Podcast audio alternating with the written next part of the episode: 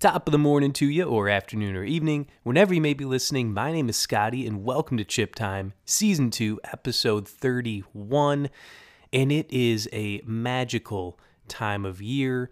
People are, there are children singing, there is a certain buzz in the air. People are looking at their calendars and just counting down the days. They, they cannot believe the level of excitement in their eyes and in their hearts. And that is because, of course, we are just a few days away from a monumental day uh, of the year. It is the season of giving.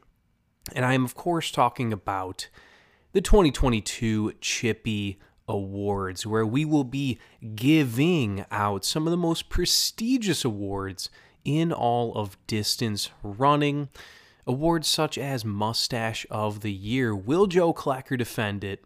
Will he defend that prestigious award among many others? We're going to have a lot of new ones, and Mike and I are excited for that. But today, people, today we have a packed show for you, absolutely packed interview. And I'm going to keep this intro short, but I'm going to mention two quick things before we dive in. The first one is make your way over to the stridereport.com. We have some Division 1 indoor individual rankings for the upcoming indoor track season.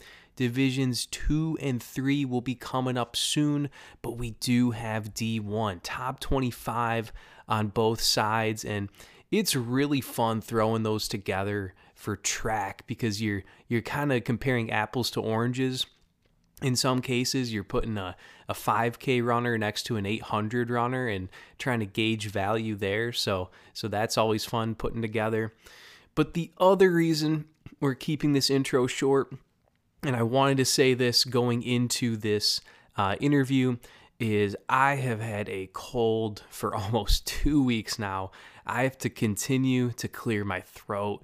It's really annoying. And unfortunately, you do have to, to, to hear me um, take a couple pauses during the interview. So just wanted to apologize for that. Uh, if it was something I could like edit out, I would, but it is just the nature of the beast in this winter season. And I'm very grateful that I am not uh, any sicker than, than I am with just a common cold here. So just wanted to mention that going in. But without further ado, let's get a quick word from our sponsors and then dive fully into our interview with Northwood University coach Jeremy Wilk. This episode is sponsored by the Amino Company.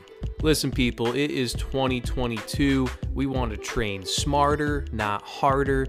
And we know that achieving our body's peak muscle response is crucial for maximum athletic performance.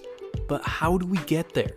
If you're like me and you're not a scientist, you may wonder how are we going to get there? That is where the amino company's Perform product comes in an essential amino acid formula that helps build your endurance and prepares you for harder training sessions, runs, and workouts. And if you've been listening to the show for a while, you know why I enjoy it so much.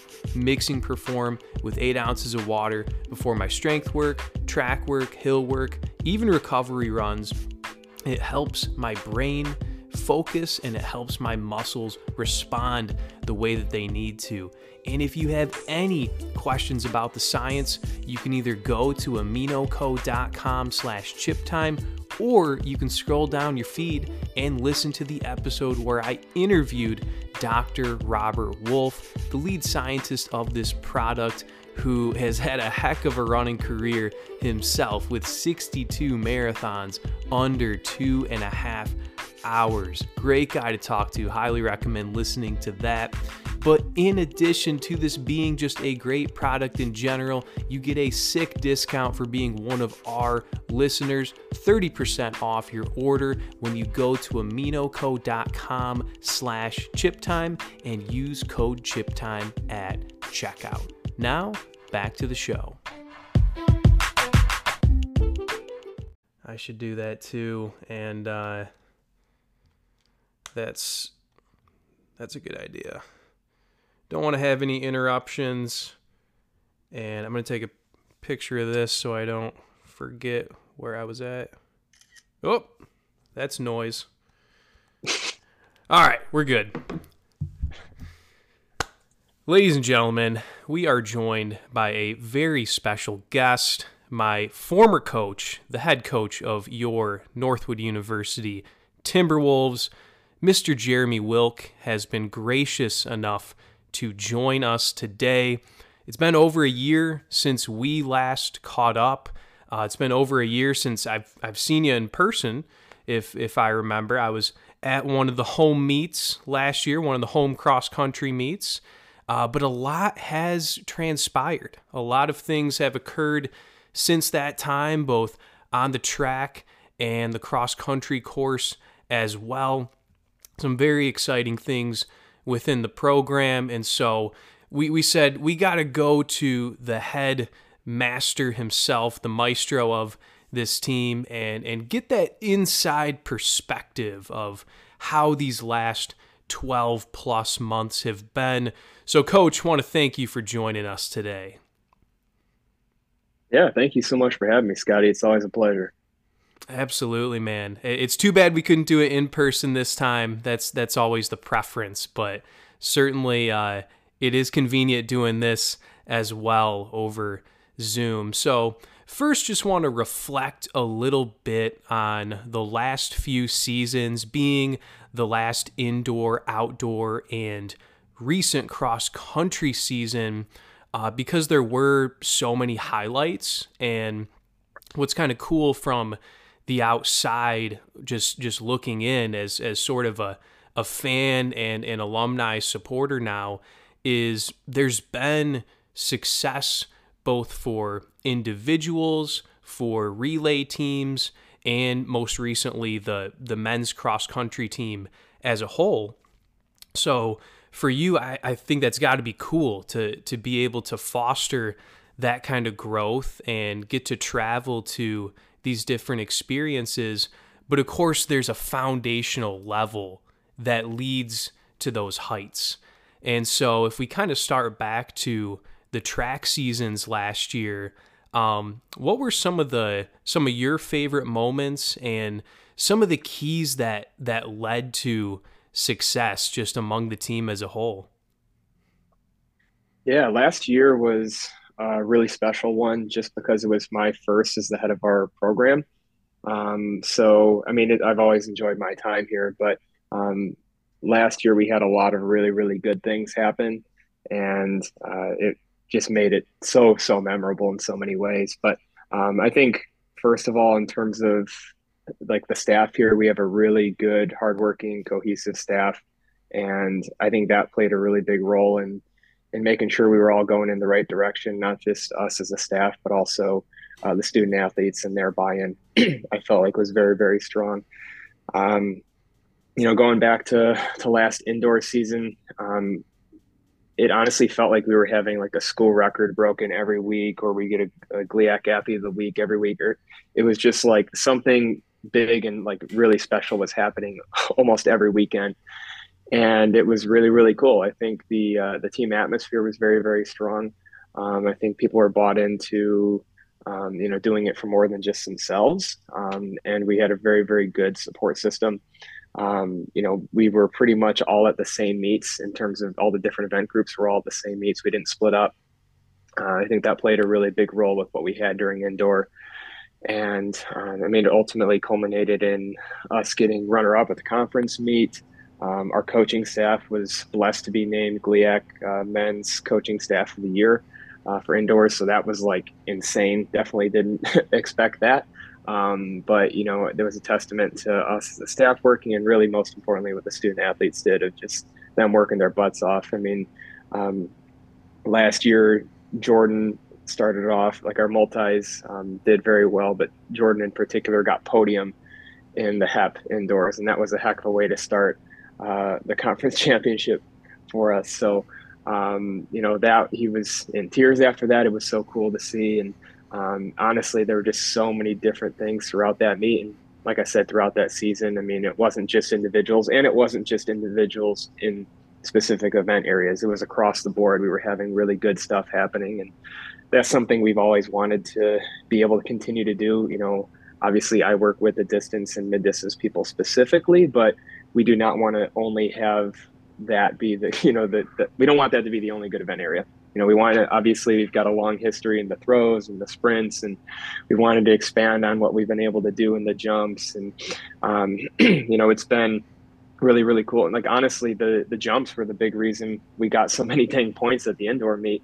Um, a lot of people really stepped up. John Kelm, who was a JV basketball player at Northwood, stepped up and was the uh, GLIAC men's freshman field athlete of the meet indoors, and he got second in the triple jump and also scored in the the high jump and the long jump. Um, and that was with only doing track and field for uh, a couple months. so um, there were just so many different things like that uh, that kind of stick out in, in my mind and um, made last year truly special. Well, that's a special group for sure, and I was going to bring up the the coaching honors that that you guys received and one thing I remember, well, a couple things I remember from that. First of all, congratulations. I mean, it was it was well deserved for for the leap the program took as a whole. And you know, a few things I remember from that that I think were a testament to the cohesive unit the team had among the athletes and the staff was number 1 from your voice, you made it clear this is a full staff award. This is not just for the head coach. This is best full staff. Uh, every member of it throws, jumps, sprints, distance, and and that was such a an, an awesome way to present it. I think to show that the cohesion of the full team led to an award like that. But then on the the flip side, seeing how excited the athletes were for you and your staff and of course excitement for you know their own accomplishments and and PRs along the way um, it really doesn't get much better than that. And I know it's impossible with the amount of athletes on the team for everyone to PR or everyone to stay injury free but that indoor season last year seemed to be all about as good as it could go, um, barring like a league championship. So, you know, looking at this year for indoor, how do you kind of build from that? It, everything went so well. Things went so well at the conference meet. Now you're in a different conference. So, what do you kind of look to to take the next step this indoor season?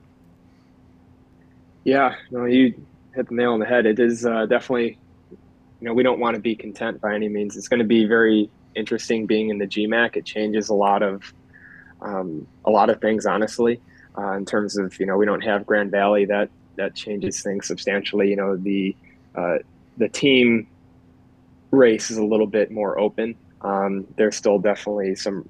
Honestly, overall, I think the competition actually is a little bit better just across the board and across the different event areas. Uh, so that'll be a little bit different, but honestly, it doesn't really change our mindset. You know, it's still a whole team effort in terms of what we're trying to do. Um, we're going to need the, the way we're going to be most competitive for both the men and the women is have points across different event groups. If it's just coming from one area, um, traditionally that doesn't work out super well. Um, so that's something we want to be able to uh, build upon and, and, see what we can do on that end.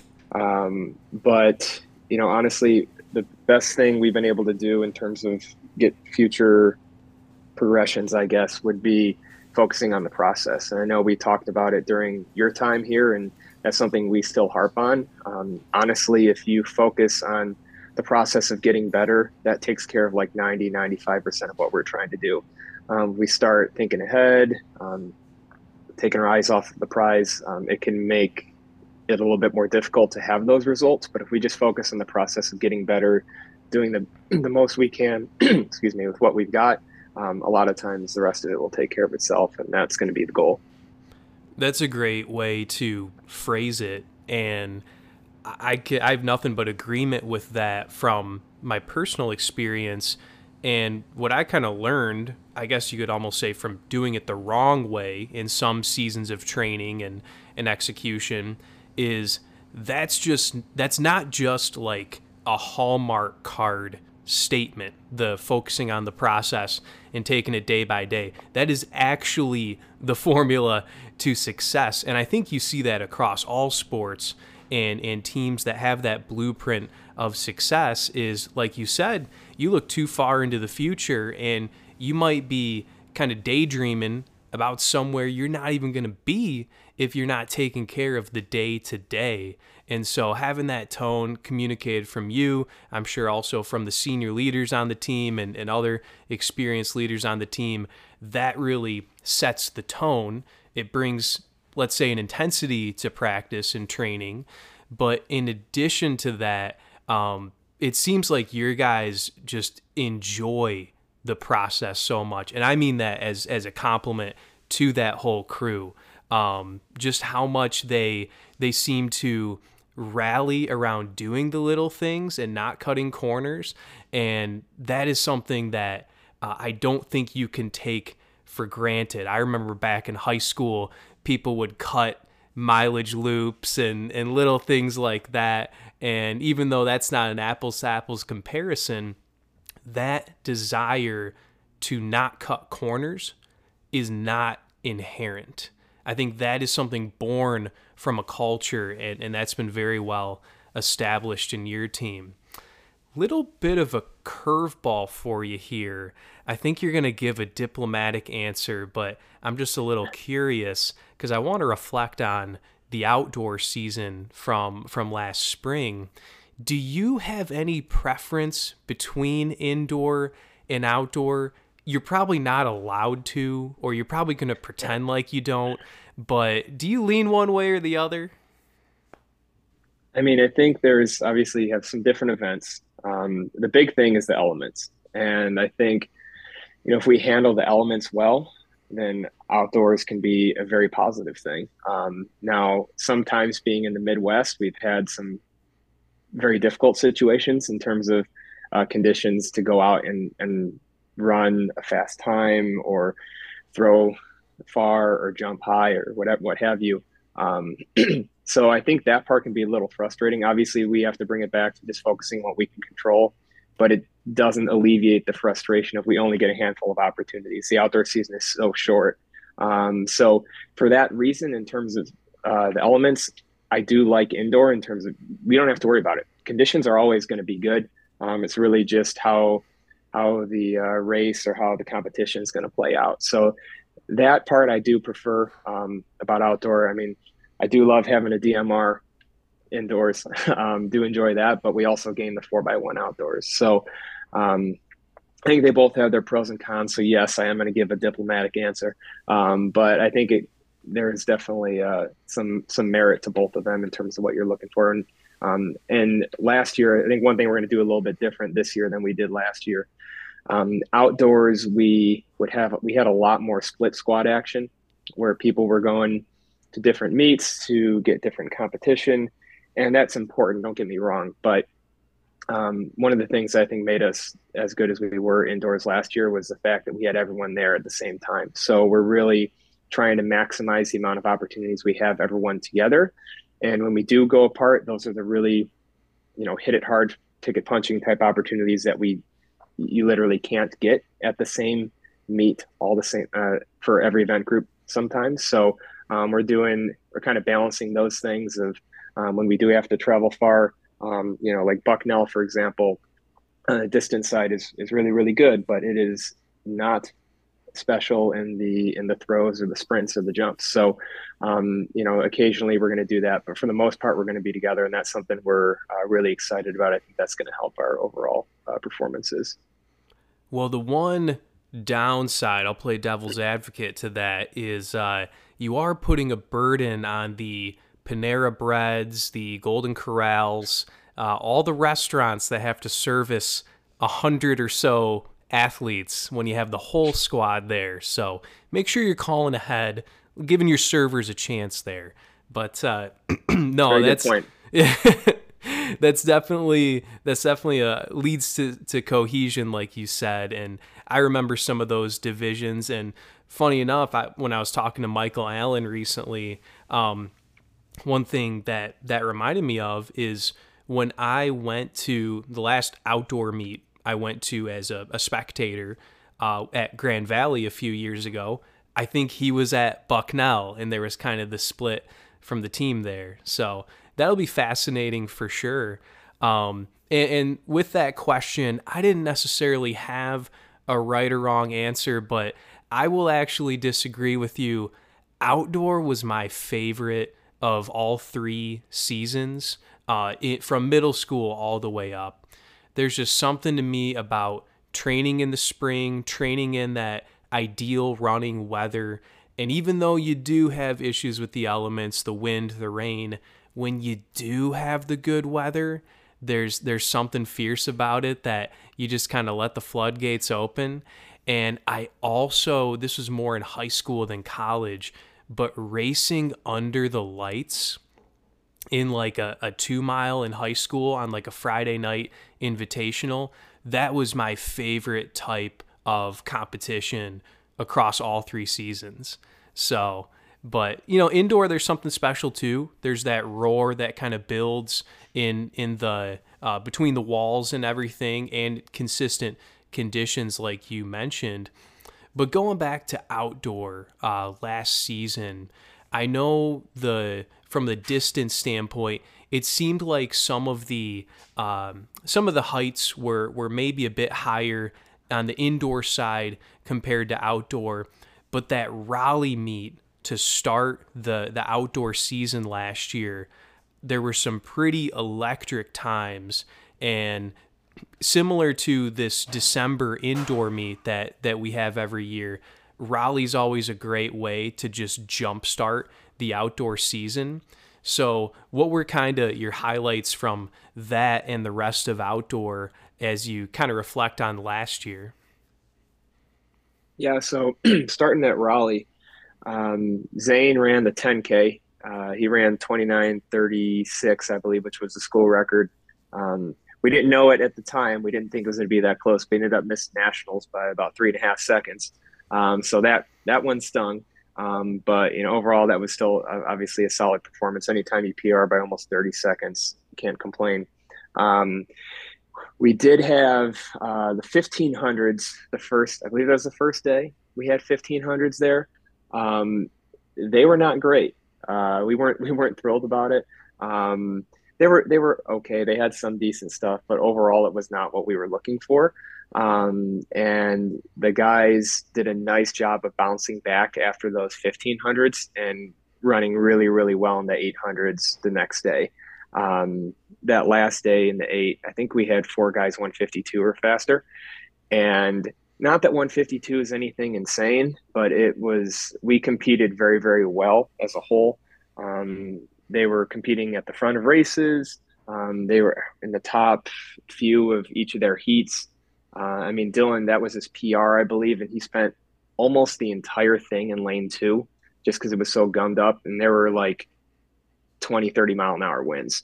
Um, so I think we did a nice job of not letting the elements get to us, uh, just going out and competing. And, um, you know, whereas we got in our own heads a little bit in the 1500 earlier in that meet, we came back in the 800 and, and those same guys ran really, really well. Um, later in the year, um, Hmm.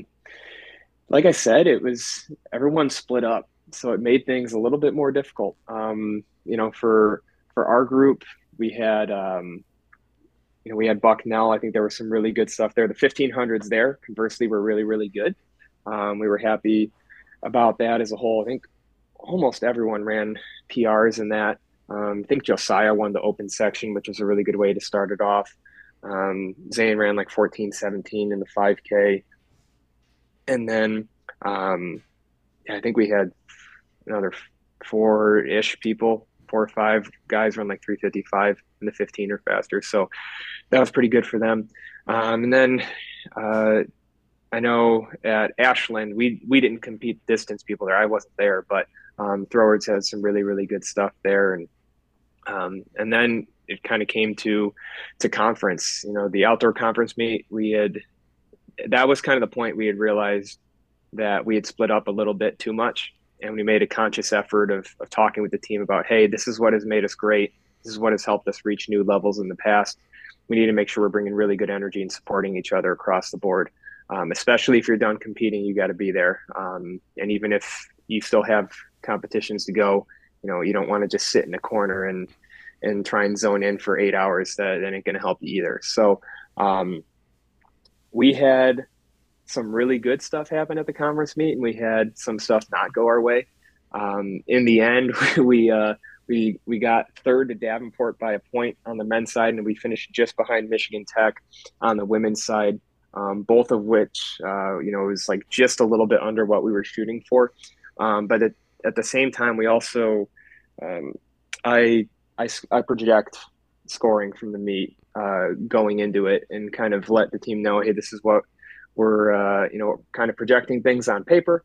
Um, and in reality, both sides overperformed overperformed their projections despite stuff not going well. Like John wasn't he he hurt himself and he wasn't able to compete in in uh, two of the jumps and um, Takai didn't have a great day uh, either and on the women's side. So like if those things change, we we we beat both those teams. But in reality, you know, we've we had our uh, our team banquet after actually at uh, I think it was Pepino's, and we were talking. You know, people were a little down because you know the the guys lost by a point to Davenport, and we got uh, third or fourth in the four by four, and that was enough to like that was not quite enough to pass them.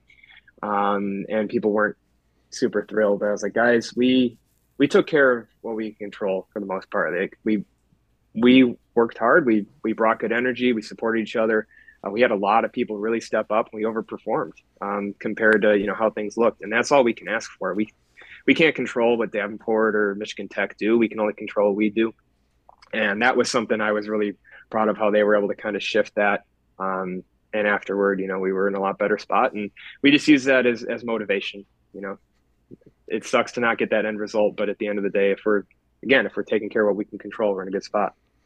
Absolutely. Yeah, I think it's it's something every athlete deals with on some level is wanting things to to perfectly work out for for everybody and with a team the size of a track and field team uh, unfortunately it's just not completely realistic, but still, that's awesome that you kind of took it upon yourself to put things in perspective, realize what the accomplishment really was uh, in finishing third as a men's team and and for the women's team fighting as much as they did.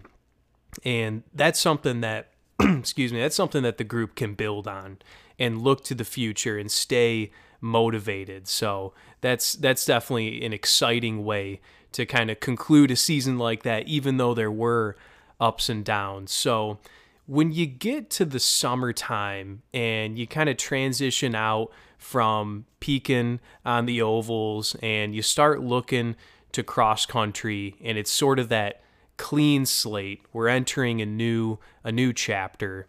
How do you kind of structure both the not only the training but the mentality for the group? And what were what were the team's goals going into this cross country season that you know spoiler alert everybody knows it it ended with some pretty amazing success. So how was the front end of that when you were kind of setting expectations and and getting everyone to buy in? Yeah so it, it's a fine line of having that you know talking about our goals but not making it so that you know when, when we talk about our goals the same area of our brain lights up as the part when we achieve them. And so there's a little bit of fulfillment there even just by talking about it. So that's where we had to be really really careful. I felt like in the past we had talked about our goals too much and we got away from what we actually had to do to get there. Um, so honestly on the guys side we all knew what the goal was. The goal was to qualify as a team but we didn't talk about it. We talked about what we needed to do to make that happen um, in terms of, like I said, the process of what we had to do in training, but also, you know, into each meet, what we had to do at this meet to help our chances. Um, so there were some days we didn't have our A game, and we had to fight through it because it because it mattered. Um, you know, one example that on the men's side was Wayne State. Uh, we we ended up winning that meet. Uh, Saginaw and Tech were there, but they didn't run their A squads. Um, but Edinboro was there. Edinboro got, I believe, second in their region. Um, so being able to beat them, having win over a team that was in the meet, and and therefore a head-to-head win against um, another team in, in the pool. Basically, compare the number four team in each region. I'm not going to bore you with the at-large process, but um, that was a really, really big win. And and the big thing was the guys did not have their A game that day. I don't know what it was exactly. Training wise, a lot of them did not feel great, um, but they did a very nice job of stepping up. I told them like, hey, you know, honestly, we were we were losing to Edinboro through 6K, and Wayne State is a um, a four lap course. Each each lap is 2K, and through 6K, I'm pulling my hair out. And like, guys, we got to go catch those Edinboro guys. They had like three in front of our two and uh, five in front of our four, and it was like it was not not looking good. Um, but they did a really good job of responding to it, and every, and what ended up happening is every single one of our guys beat the corresponding Edinboro guy, or one beat their one, two beat their two, three beat their three, four versus four, five versus five, and every one of them moved up when they needed to. And I told them, hey, we really need to go get that guy, even if they felt like crap, even if they were having an off day. And that was like you know, we could have gotten ahead of ourselves, like, oh, I, we think we can take them down. No, we they were beating us. they were kicking our butts for a while, and we had to respond. And thankfully, we were able to.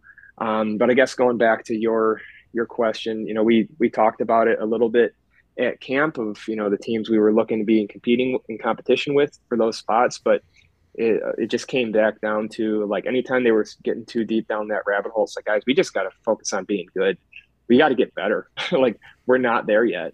We're not in a spot like Grand Valley where we can not have to go 100% at the regional meet. You know, we have to take care of what we can do every step along the way, or it ain't going to happen. Um, and you know, like like we were talking about earlier, it's so easy to get ahead of ourselves and think about the future, or even dwell on the on the past when things don't go right. Um, but we just had to focus on getting better from where we were flat out, and that was, I think, what what made the difference for them. On the women's side, we we talked about being top half of the GMAC and uh, top 20 in the region, and that's exactly what ended up happening. Um, we were a little bit more vocal about that in terms of like making sure we had the motivation to keep those things in mind and remind them that those goals were realistic. Because um, there were some times that it was like like Tiffin kicked our butt by 200 plus points at Louisville, and at that point it could be a little bit easier to be like oh man i don't know if we're going to be able to get them. And we'll just be right in the middle at the conference meet. But um, you know to their credit they they worked hard. They they kept their nose to the grindstone. They bought into what we're doing. They knew that louisville wasn't a great race for them. And uh, we ended up turning things around and um, and we moved moved up quite a bit well ultimately as much as you communicate the process we've kind of established that's you know the the right way to go, the right mindset to have if you want to reach success and get to where you want to go to accomplish your goals. But when the time came after the regional meet, after fighting it out there, and the bids for the national championships are announced, released.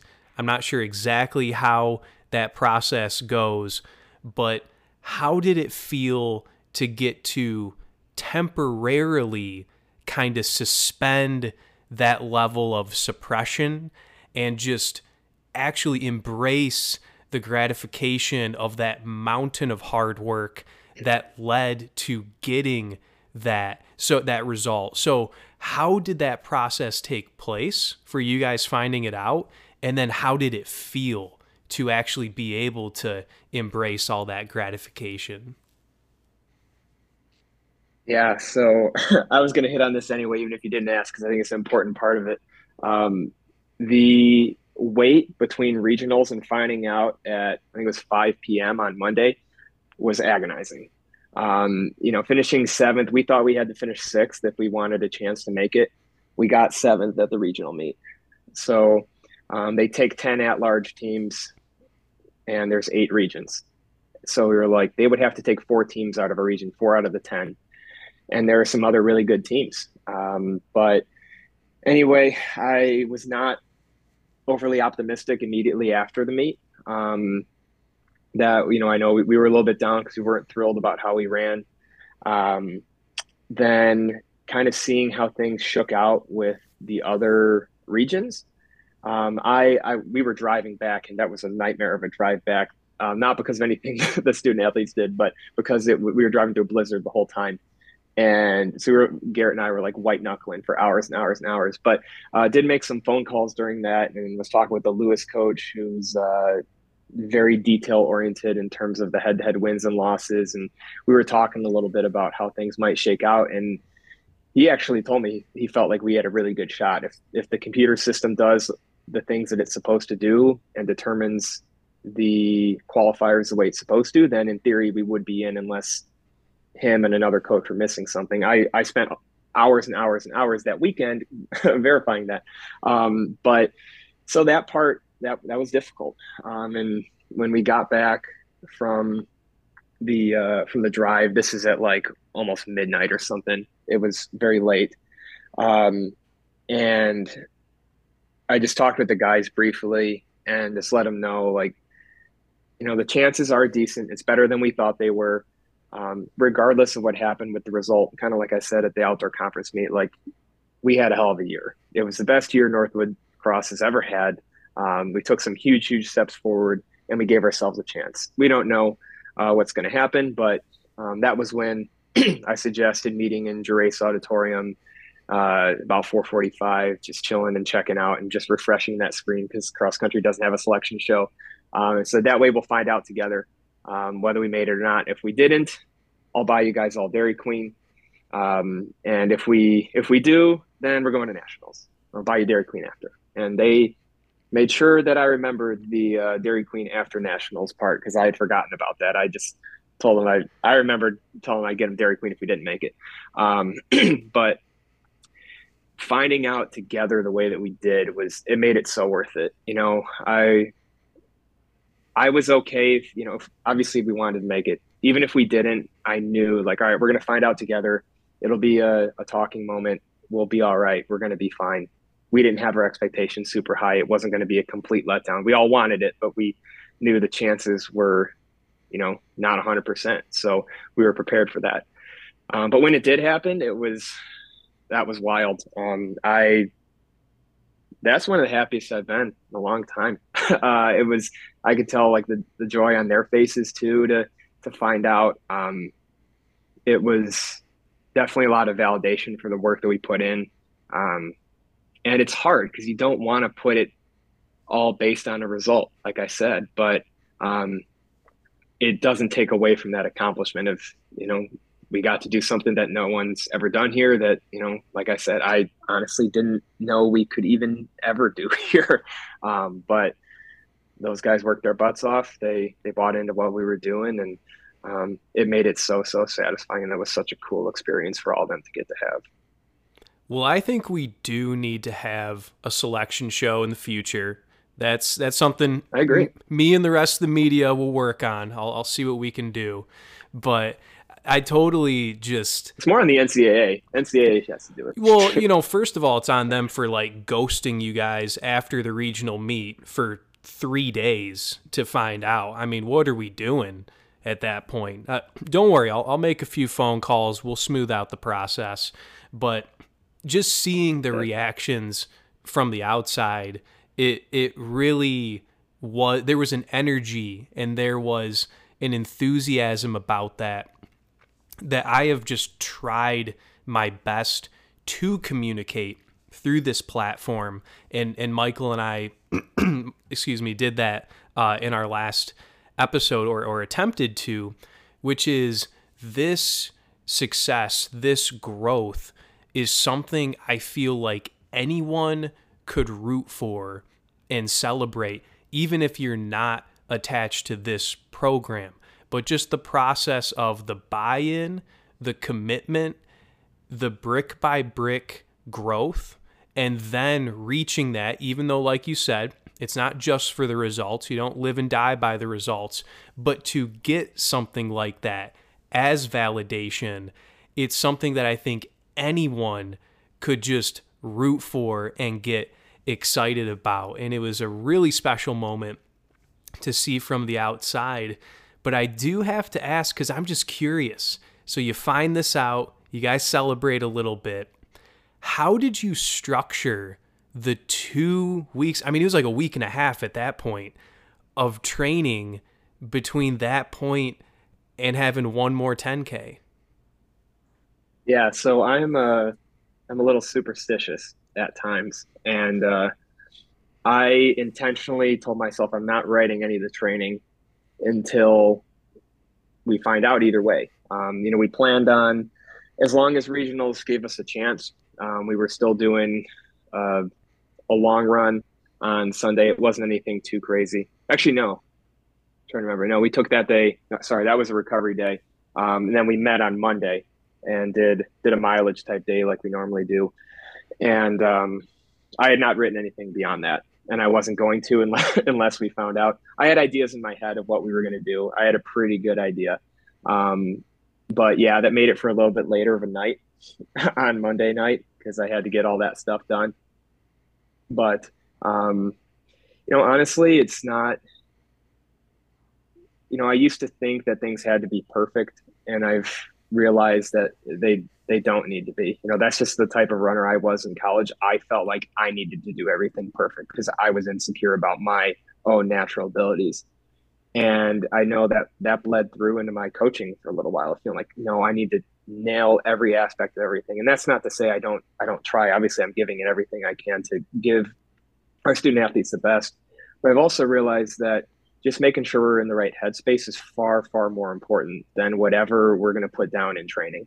Um, so you know we we had planned on if we made it through typically we were doing we do hills on that tuesday afterward. I knew the regional or the national meet wasn't going to be super hilly. Um, i knew those guys were ready to be done with hills. I was like this is our reward. They also they ran on a very hilly difficult course at uh at parkside. Uh, so we just did a a fartlek in the uh, in our on campus trails. They didn't get much of a mental break because it was muddy and crappy, and I told them like we got to be prepared for that. Um, but you know that's that was what we did, and then we had already had a plan of we were going to do some some 800s on. Uh, we ended up doing them on the track because we weren't able to do them on the course, and I also felt like at that point. Um, getting the mental like confidence boost of being able to see that they can still grip and rip on the track a little bit would be good heading into nationals. So other than that, it wasn't a ton of adjusting. Um, you know, we had a pretty good idea of what we were going to do. And then it was just kind of figuring out with the travel plans and, and all that. And we were out there a long time because the opening ceremonies were on Tuesday evening and we had to be out there for those. Those were mandatory. So um, we actually got out there Monday night, did a, a workout on the course on Tuesday. Uh, just made for a long week, but we got to do some really cool stuff. Thankfully, you know, being in Seattle, it's a really there's there's plenty of things to do. so um, we got a lot of good opportunities from that end. But in terms of the training, you know, I I've been doing it for a little while now too, so I'm not going to beat myself up over little nuances. I know the the main importance of what we're trying to get out of stuff, and um, and just you know spoke with the guys about what we felt we needed to do and took care of it from there. Well, it's nice you got to be there a few days before, so you could adjust to the time zone as well. Didn't have to just get up. Um, I, I guess you could make the argument that's easier to do than going from West Coast to East Coast.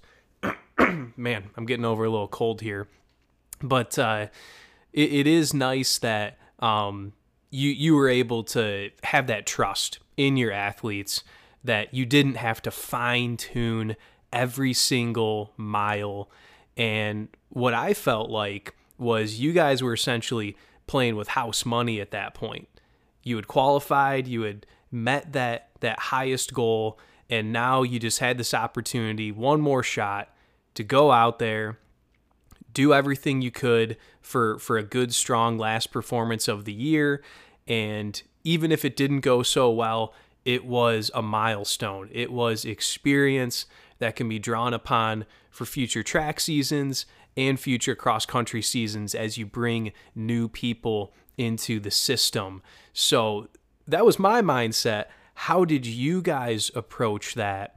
And then with with the ultimate result, which I thought was outstanding, finishing top 25 as a team and really having all the scoring pretty well packed together from one to five. Um, what was the kind of the the reaction and conclusion of that that long drawn out season? Yeah, so um, getting back to, sorry, I forgot the first part of what you had asked because I started thinking about the second part. Pretty much just what the was it again?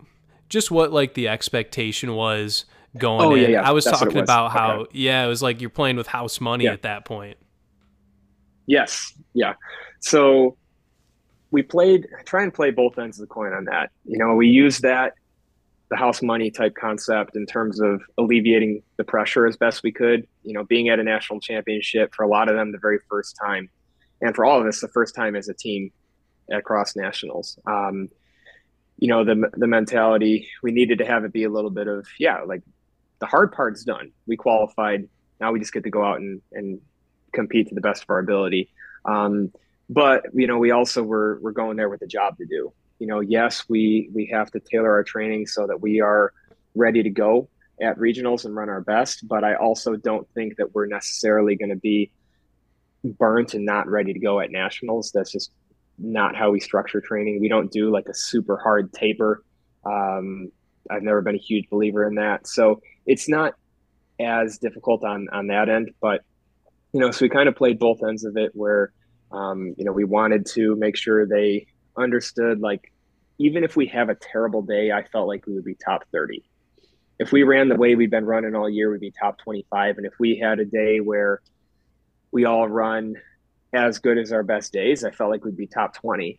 Um, now, afterward, getting to the second part of your, your question in terms of the reaction afterward, it was bittersweet because, you know, getting the top 25, like you said, is awesome. Um, and that was a that was a goal that we wanted to do. Um, and we did. However, so many things did not go well in that race that it was hard for us to feel really excited about it to the same extent that you would expect. Um, just because we had some some stuff not go right, like Zane got pushed uh, right to the back from the start, and then someone stepped on his, his spike, and his heel was out of his shoe until about six k, and then thankfully it snapped back in, and he passed like thirty something people. Um, you know, Dylan ran really hard, put himself in a position to be All American, and started fading. Um, but we also had some stuff go really, really well. You know, Preston ran a, another solid race. That kid had spent money all year ever since Louisville. Um, Carson absolutely killed it. He ran out of his mind, awesome, um, and he was a big reason why we placed the way we did. And you know, Sam as a freshman to be able to step up and and have his best race of the year at the national championships when the team needed him as a true freshman who was a dual sport soccer cross country guy last year it was insane it was it was insane so you know it was kind of the story of what we've had this year of you know different people stepping up. You know we don't all hit on the same day like you said. Uh, but you know we had when people didn't have the days they wanted we had other people step up and absolutely kill it. So um, in a way, it ended up being exactly what, uh, this the story this year has been of you know people taking care of things when they needed to, stepping up for the team, and um, and us getting a, a, really solid result in the end uh, when all the the dust settles. Well, I think that's going to translate very well to the track, having that mindset of confidence from reaching that milestone, but also the hunger is still there. You know it was it was in arm's length though those that slightly higher finish that you kind of detailed both from the team perspective and certain individuals and I think you're you're going to see that manifest on the track where it's a more controlled environment people specialize in specific events and uh, I'm especially excited for the DMR. I know you mentioned that earlier. It's just such a fun event having uh, a team oriented event on the track. So I'm definitely going to try and make it up to at least one meet this year. We'll see what I'm able to do, but we'll be talking on that. But before we get out of here, I got a couple questions for you, a couple sneaky ones. You know, I'm always, uh, I'm always. You can count on me for for one or two to uh, put you on your heels here. The first one, we'll start with with uh, one that I'm I'm curious how you'll answer it. Kind of based off the result of the Division One men's cross country championships, where there was a tiebreak situation between NAU and Oklahoma State. What is your opinion of that tiebreak rule where it's decided on that displacement dual meet scoring versus a sixth runner? Yeah, I think I'm I'm in support of having it where it's one versus one, two versus two, like you were saying. It, it is currently in the NCAA system. Uh, the rationale is, I think it, you know, we have we structure racing accordingly, and you know, if I guess if we changed the rule, maybe it would it would uh, impact how people think about it, what that six runners mentality is during the race. Um, so I guess that part, if we're knowing ahead of time, I guess thinking about a little bit more, I wouldn't be as opposed to. Um, but looking at it for like that meet, I don't think it's fair to think about it that that way. You know, we knew what the obviously that six runners giving it everything they have anyway. Um, but I I think it does give you a little bit better picture of who the better team is in on that day, uh, rather than you know the six the six runner never never scores they displace, but they don't score. Um, so in reality, you know, it, it would be, I think it'd be almost like modifying like a like a box score in a different sport um, versus just like analyzing how those things shook out. So I I'm in support of the current system. I could not disagree more. Um,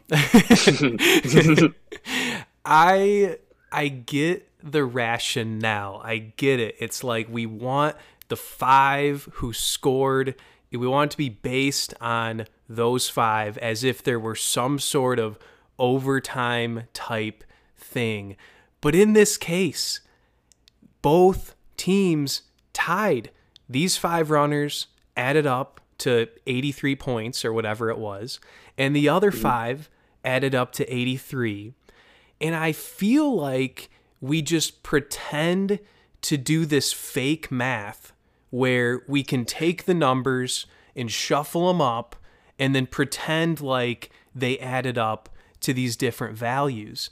And the the thought process of scoring it like a dual meet, it's not a dual meet. It's a completely different context. And so I understand a lot of the reasons, but I just feel like we have to give credit for both teams in a giant field of 255 runners scoring the same amount of points. And I personally think the only way to genuinely break a tie is to make that sixth runner have more value than just displacement in the standings. Now, with that being said, I really did root for and and have nothing but admiration for that NAU team coming through because they were a lot lighter than some NAU teams of years past. And for that five to just hold it together, it kind of feels like a, a, basketball team that doesn't really have a lot of bench support, but that five on the court just plays out of their mind. So I know it, it's like I'm talking out of both sides of my mouth, but just the math part of it really, really grinds my gears that it's like, even though these both added up to the same number, let's pretend like they didn't, and then let's come up with a result from the same five athletes. Yeah, you know, when you put it that way, honestly, like I could get behind the the sixth man because it is just arbitrarily splitting it. Now, it, it is how it would be, you know, head to head. Yes, they would be better, but um, like you said, they're not actually racing that. It wasn't a dual meet. So, you know, it doesn't really matter. There we go. We we swayed. How, how the rules are written. We've swayed one person. We'll we'll see what we can do with with the rest. I might drop a poll in the Spotify to to see some other people's votes on that because because it is pretty split between fans um mm-hmm. what you know what people lean towards on that front next one i got two more for you here what is one thing you feel like you've improved upon as a coach now compared to when you first became coach of the distance program yeah so i think i touched on it a little bit earlier you know I, we all know that the mental side is really, really important in, in our sport as a whole. Um, definitely distance running, but I think it's important in every aspect, obviously, of track and field, regardless of the event you're in. It's just different mental battles you're dealing with. But um, I think working on that side and acknowledging, like I said, I've always known the importance, but I guess maybe prioritizing it a little bit more than the physical side of it, I think has been something I've intentionally tried to adjust. Um, and the other thing you're gonna you're gonna love this one. Um, I had never done this before um, this year, and I started trying to do it. Um, was pre-race speeches in cross. Let's country. go. Um, yeah, so you know, normally we just kind of talk about our, our, race plan and what we were trying to do in a very level-headed, even keel manner. Um, and I was like, you know what? What what's stopping me from having like a um, a Hoosiers type speech. You know, uh, who who knows? Like I've never done it before, and I opted to try it at Louisville. I had never done anything like that before, like a pump up speech. I didn't feel like it was my strong suit, um, but it was something I was like, you know what? We're gonna try it. We're gonna see if it works. Like I've found that the and then got to be careful saying this, but like most the more I've experimented and tried new things, the better we've done. Um, so I don't want to go like that. That will not continue linearly forever. Um, I don't want to just be experimenting with everything all the time.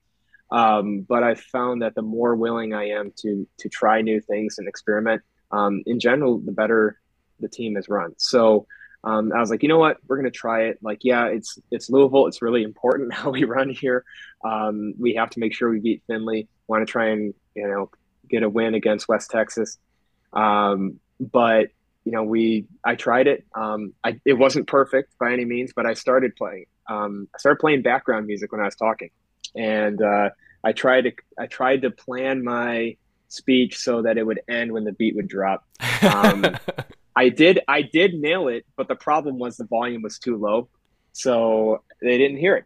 Um, but that was something I tried to I actively tried to improve on, and um, I don't know. You'd have to ask the guys their thoughts on it. Um, I've asked a few of them. Seems like it, it has been a positive addition. If, if nothing else, it gives them something else to think about. Um, and I do think it can help get people in the right mindset. Honestly, I wish I'd had that as as an athlete. Um, I never gotten to have that experience. You know, we get to see it in movies. Um, like not pretending I'm perfect. I ain't nailing it every single time. Um, but it was something that you know I, I tried to do, and I do think it had a positive impact and um, want to continue to do that in the future.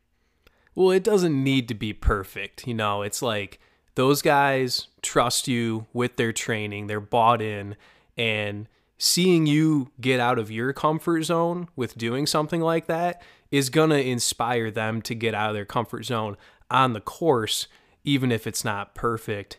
And as an aside, if you ever want a guest pump up speaker, let me know. I will be there and you're going to see some crazy PRs. You're going to see people running through some brick walls. So, I'm sure we can we can come up. My my fee is very reasonable. So, we can we can certainly work on something there. Yeah, might be able to work out something for the Northwood Invite next year. the last one I have here, uh, kind of a interesting question. This was submitted by an, an anonymous member of the audience. Has a distance running podcast ever led you to tears? And if so, what was the name of the podcast? Yeah, it sounds very anonymous, Scotty. Um, so I said almost when I uh, when I said this to preface of that, but um, yeah, I was listening to your your episode about our men's team qualifying on a run uh, later later that day after you'd released it. And I was just running in our in our trails as I usually do for my recovery runs. And yeah, thinking and hearing you and Mike reminisce and talk about you know how far our program has come and how happy you guys were um, definitely got the tear ducts going a little bit. Um, didn't go uh, too hard on it, but it was like it did bring a tear to my eye to to think about you know the impact um, you know our, our whole group has had not just on on everyone here, but even people past and you know what we can do in the future and um, you know we've got a very um, very grateful team as well. They don't take these opportunities for granted. They soaked up every minute of being in Seattle and getting to compete as a as a team and um, and doing it with each other. So um, they really are special, and you know these these moments are are special. And and yes, it was the Chip Time podcast that that did it for me. thank, thank you for the clarification. Yeah, I I will pass on those regards to the anonymous user who submitted that question. But yeah, I, I think that's a great way to really close the loop because what you've been really, really making clear is the fact that it's not just all about the results. And and that was something Mike and I really got to elaborate on and put the spotlight on was the fact that even though we never went to a national meet, this is what the program has meant to us and it makes us feel just as invested maybe not just as because we're not running, but still very invested in the success, in the trials of this current roster, this current team on both the men's side, the women's side, the throws, the sprints, the jumps. And it, it really is something that is is special. I think it's you don't get that at every single team or school. Um, I think Northwood has something very special, and we just wanted to share that with the world. Um, it's exciting for people that will be joining the team in the future, and it's exciting for us alumni who have moved on past that chapter of our lives. So, with that, we've you know, I didn't know how long this conversation would be. I didn't really have uh, a ton of bullet points, but we've definitely made great use of it and um, both reflecting and just sharing our excitement for the upcoming season, it, it gets me fired up. And, and I do legitimately plan on making it up for, um, for, for a meet or two. We'll see what we're able to, to make happen. So I'll just close by saying thank you for your time. Uh, congratulations again on the outstanding success, both uh, for you and your staff and for all the athletes as well and uh, we will keep on beating the drum. We will keep on being your your boots on the ground here in the media. Uh, now that I've infiltrated the Stride Report, I'll see what I can do to really just to to show those people what they're missing in uh, in not ranking some of our athletes. Uh, so so I'll I'll keep keep doing the good work on that front. But yeah, I just want to thank you for for joining us today. Yeah, I really appreciate you having me and all the support you've you've given for our program and, and shining a light not just on on our program but on the sport as a whole. Doing great stuff. Yes, sir. Well, we'll keep marching on, and I'll look forward to seeing you in person soon. Sounds good. Looking forward to it.